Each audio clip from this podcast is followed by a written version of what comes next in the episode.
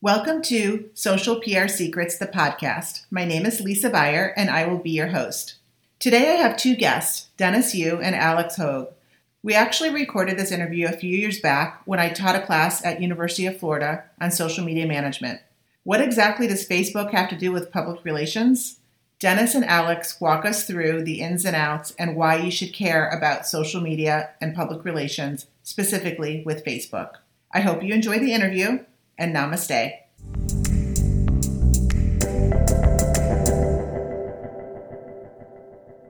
Okay, welcome everybody. We are on the week focusing on Facebook for Business and social media management at University of Florida. And I'm very excited to welcome some special expert guests. We have Alex Hogue and we have Dennis Yu, and they're with Portage, and they are experts when it comes to not just Facebook but also using social media from a conversion standpoint, and they're also helping to teach college students how to get into the workforce and be specialists in social media. And Alex, I'll let you explain a little bit more about the philosophy behind Portage. Great. So with Portage, it is like the idea of moving from one body of water to another, and the same is true for the two avenues that we're looking to change the industry and the education system as well. So for digital marketing, we're looking to create a massive change from just where businesses are using traditional marketing now and just going to these new things where it's actually driving business results with digital. The second part is creating jobs for college students and opportunities for these students as well, getting real-world experience and getting to work on clients in their passion area. And this is where we connect the two, so all of our clients then become available to students that qualify so that they can work on businesses, get real-world experience, and get to do things in their passion area. And this is where the two get connected, and that's the philosophy behind Portage, and it is a reflection of our Minnesota roots as well. So. That's awesome. So I think everybody that's here viewing this interview probably is familiar with Facebook from a personal standpoint, but the flip side of Facebook on the business side is a whole different ballgame. In some ways, a lot of the best practices and strategies that one should look at applying to your personal Facebook page can also be applied to best practices from a business standpoint. So let's just get right into some questions here. And Alex, I'll start with you. So why Facebook? There's so many different social media networks right now. If you're a social media manager, why should Facebook be the focus, and maybe why should you avoid Facebook as a focus? Facebook is a great place, a great community. They have a huge user base and a lot of data. The other social networks, that's something that they're lacking, but Facebook is just a part of an overall strategy because you need to have all of your audiences and things tied together, whether that's your website and your email list. But Facebook is a place where you can get purchase data. It can tie back to a user ID. So from a business standpoint, you can get as much targeted data as is out there right now compared to any other network, Google included. So I think one of the important things from a social media management standpoint is to make sure that you're in the right network, you're in the right social media network where your target audience is actually participating in. Yeah, absolutely. Okay, so targeting and making sure that your audience is in the Facebook community if you're going to be using Facebook. What are some other reasons to use Facebook? With Facebook, it comes back to the amount of data that's there, but it's just another avenue and a part of your overall marketing strategy. So there's the micro-targeting. We'll talk about micro-targeting in terms of PR and workplace targeting. And from a mechanical standpoint, it's built pretty soundly, and that would be the overall thing. Now, Facebook is segmenting their different products out. They're not making one empire of forcing everyone on Facebook. They're expanding out into Instagram and WhatsApp, and that's another beautiful thing that they're doing is not just forcing everyone into one thing, but customizing the experience they'd like to have, whether that's on mobile or on their desktop or computer. So one interesting concept is paying to be on Facebook. So if you're a business and you have a Facebook page, it's become more and more difficult, almost impossible to get exposure without having to pay to play. So can you address this and explain to us what that really means?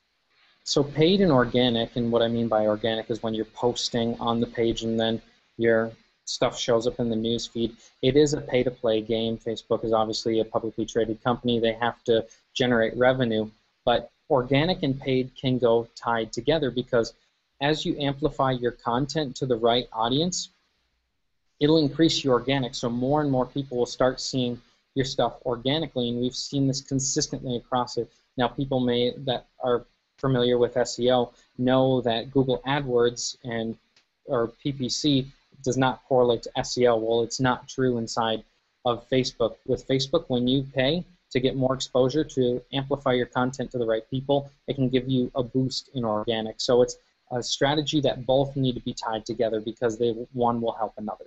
So it's a win-win when it's done right. Absolutely. You need to tie those two together, both organic and paid. And just from going to the conferences, we hear from the different business professionals that are in the workforce and on the front lines using social media, using Facebook.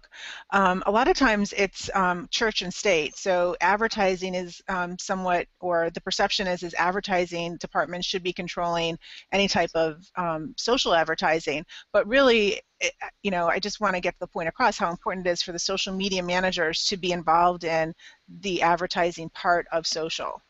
Absolutely, and it comes back to content.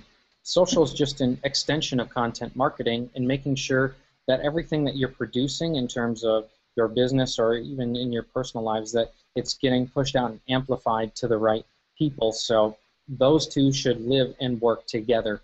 Your content, it's not, oh, our paid and our organic is separate, because they work together in conjunction. So basically, the content that you put up, even if you're going to pay for it, it still needs to be good quality content. Always, it comes down to great content, especially in social, because people aren't going to create a social endorsement around something that isn't good. They're not going to click like, which then creates what we define as a story in the newsfeed. So so-and-so liked this, so-and-so commented, so-and-so shared. If it's not good, it's not going to get that trust or that interaction. How fast does Facebook change? Facebook is constantly changing, and we're part of the Preferred Marketing Developers Group, so we know these constant changes, both on the back end and some of the front end UI changes that come out, and they're always constantly testing and changing. They start a lot of their testing over in New Zealand because it's a smaller English-speaking market, and then they'll roll out to the U.S. a few weeks after they do the testing there, but it's always constant changing inside of the groups in Facebook. What type of content right now, as we're having this interview, what kind of type of content do you see working and not working on Facebook? In terms of what you're posting, you can roll out and do a mix of all types of content. We've obviously seen over the past several years even that pictures and photos work well, and even rotating some of that content. We know someone, I believe, Twig the Fairy, they rotate through 250 different posts, and a majority of those are inspirational images and even amplifying some of that content. And that's another great thing, is knowing that you can repurpose existing content as well. As, oh, I don't know what to create. You can use some of the same stuff and repackage it up, and then just continue to amplify that and show that to your top fans. Okay, and as far as the different types of content that is working and not working, what type of content just doesn't work anymore? It's just done. It's a good question. Because I hear at conferences, just to give you an example, so status updates without an image, those are done, but Dennis, who's going to come on and talk about targeting, micro-targeting, you know, did some experiments where it does work. So is there such thing as this type of content doesn't work and this type of content definitely does work? I'm going to pass that question to Dennis, so I'm going to mute my mic here and then. Hey, Lisa. So it's not about necessarily what content is working or not. What matters is what the goal is. And so we like to talk about this 3-campaign system where you have audience, engagement, and conversion. If you're trying to sell in this orange to get people to buy, if you put my screen up, you'll see this, then you need to say sales-related items. If you're trying to engage, which is getting people to like, comment, share, collect an email, watch the video, right? That's a different kind of content. And if you're trying to build awareness because people have never eaten at your restaurant, they've never bought your soft drink, they've never gotten their car fixed at your auto place, they've never hired you to fix their teeth or build your house or whatever it is, right? That is other kinds of word of mouth. So the problem is not that certain techniques work, because we said Facebook changes and things change all the time. It's what content is aligned with each of these particular goals. So every business is going to have a set of business goals. So you, as a social media manager, have to think, all right, I need to attach business goals in each of these areas, in the blue, green, and orange. Of course, you want to drive sales, but you have to build a relationship, and this is what we talk about with content marketing, which is building familiarity and getting people to know who you are, kind of like the dating process, right? You're not going to get married. Okay, everyone wants to get married, but you're not going to get married on that first date. So if you're thinking from a social standpoint, the etiquette that you know when you hang out with your friends at school, when you hang out, you know, at church or in the grocery store or playing pickup co-ed soccer or whatever it is, right? What are those kinds of rules, and how does it apply to social? It's the same thing for business. So it's not that, okay, you know, there's a new product ads and you can have multiple images, or you should not use the call to action button, or you shouldn't try to sell too hard because people don't like that in social, or you're posting too many times per day. See, all of those rules will change, and those are kind of, you know, beat the system tricks, but we don't believe in tricks. A lot of it is just very simple. And I think, Dennis, that brings up another good point is, you know, if you're going to be a social media manager, we hear this all the time at conferences and also with clients. It's very realistic to think that your boss, whether it's the vice president of marketing or the director of marketing or the CEO, all that boss is going to want to know is what's going to convert. They're going to want to see conversions. And it's the challenge to the social media manager to educate the boss or the staff on that process that you just walked us through, that it also involves engagement and building awareness and building community before you can actually get to the conversion state. Right, exactly. Kind of like with public relations, you know, everybody wants the front page story in the Wall Street Journal, and it's a process to get there. And there's Alex. Oh, yeah. Okay, so with that, I'm going to end this session, part one, and then the next part two, we're going to get into more details about the micro-targeting part of Facebook and what the data means and what we should really be looking at and caring at. And it looks like you guys are having way too much fun here. We want to go work for you. Okay, so we'll be back. Thank you.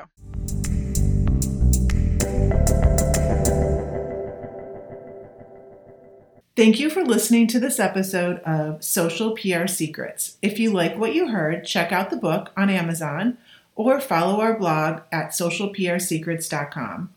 This episode was sponsored by The Buyer Group, a social PR agency striving to keep our balance in the digital world, practicing public relations, social media, and search marketing, while occasionally drinking a glass of wine or two for the best creativity and results. Thank you all for tuning in. If you would like to get a free chapter of Social PR Secrets, go to socialprsecrets.com/free.